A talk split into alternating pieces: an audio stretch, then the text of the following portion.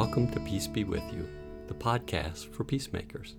This is your host, Greg Stone, inviting you to walk the path to peace.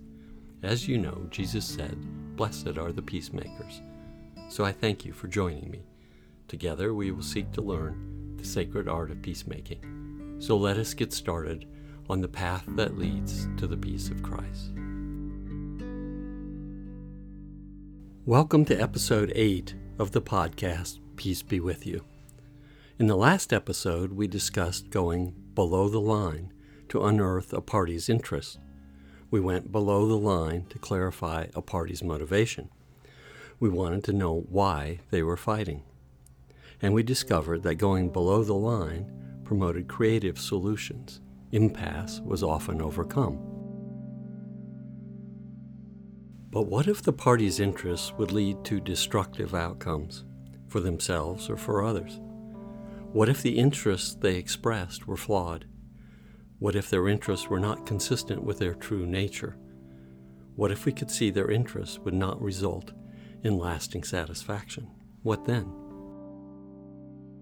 This line of questioning is important because we discover that all conflicts involve one false self becoming entangled with another false self.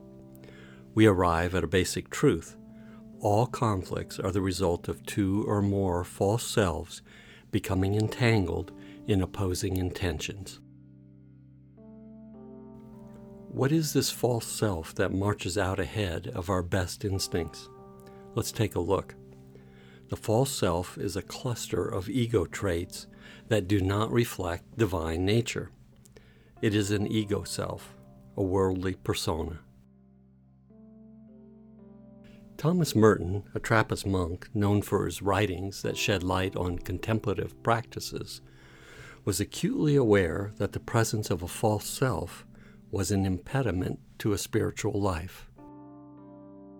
James Finley has written a wonderful book that I highly recommend titled Merton's Palace of Nowhere. The following quote is taken from that work. Merton leads us along the journey to God in which the self that begins the journey is not the self that arrives. The self that begins is the self we thought ourselves to be. It is the self that dies along the way until in the end no one is left. This no one is our true self. It is the self that stands prior to all that is this or that. It is the self in God the self bigger than death, yet born of death. It is the self the Father forever loves. Finley's analysis is worth taking up in reflection. Perhaps the next time you go on a retreat, you'll take the quote with you for your personal reflection. In any event, it becomes clear fairly quickly that when we dive below the line to explore interests and motivations, we must engage in some housekeeping. Interests must be carefully evaluated. Will satisfaction of an interest benefit the person? Or are we only satisfying the desires and demands of an ego personality? Will we merely satisfy the false self that smothers the soul with worldly desires? Benedict XVI offers guidance when it comes to the false self. Consider the following quote from his work called To Communion.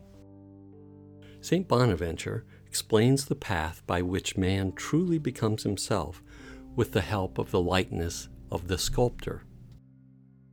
The sculptor, says the great Franciscan theologian, does not make anything, rather, his work is ablation, the removal of what is not really part of the sculpture.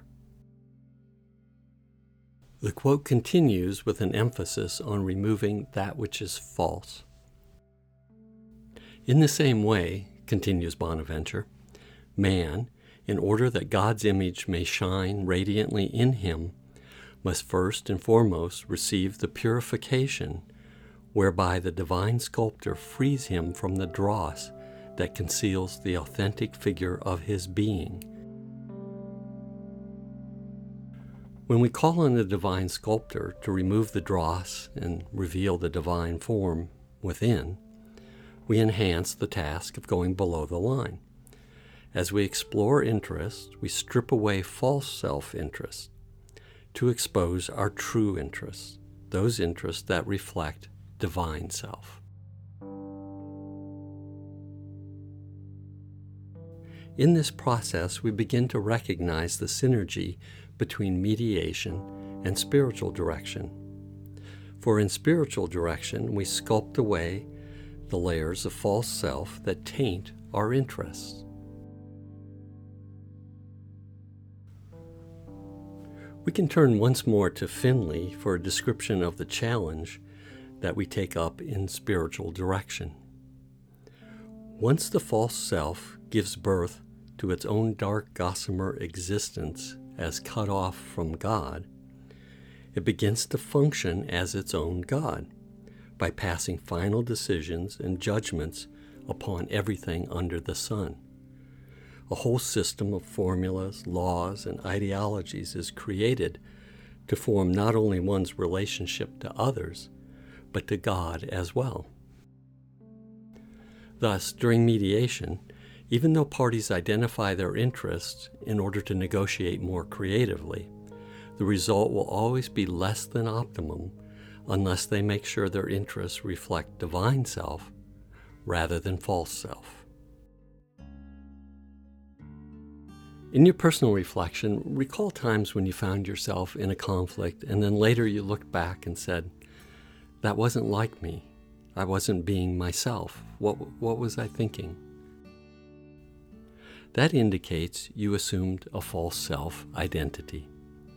In fact, the perceived interest of that ego self most likely fueled the conflict in the first place. Until next time, may peace be with you.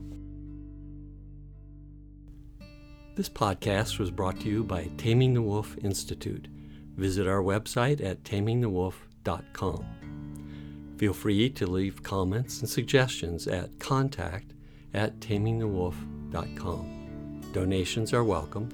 We greatly appreciate the support we receive from listeners, and we appreciate your help in spreading the message of peace. Thank you, and God bless.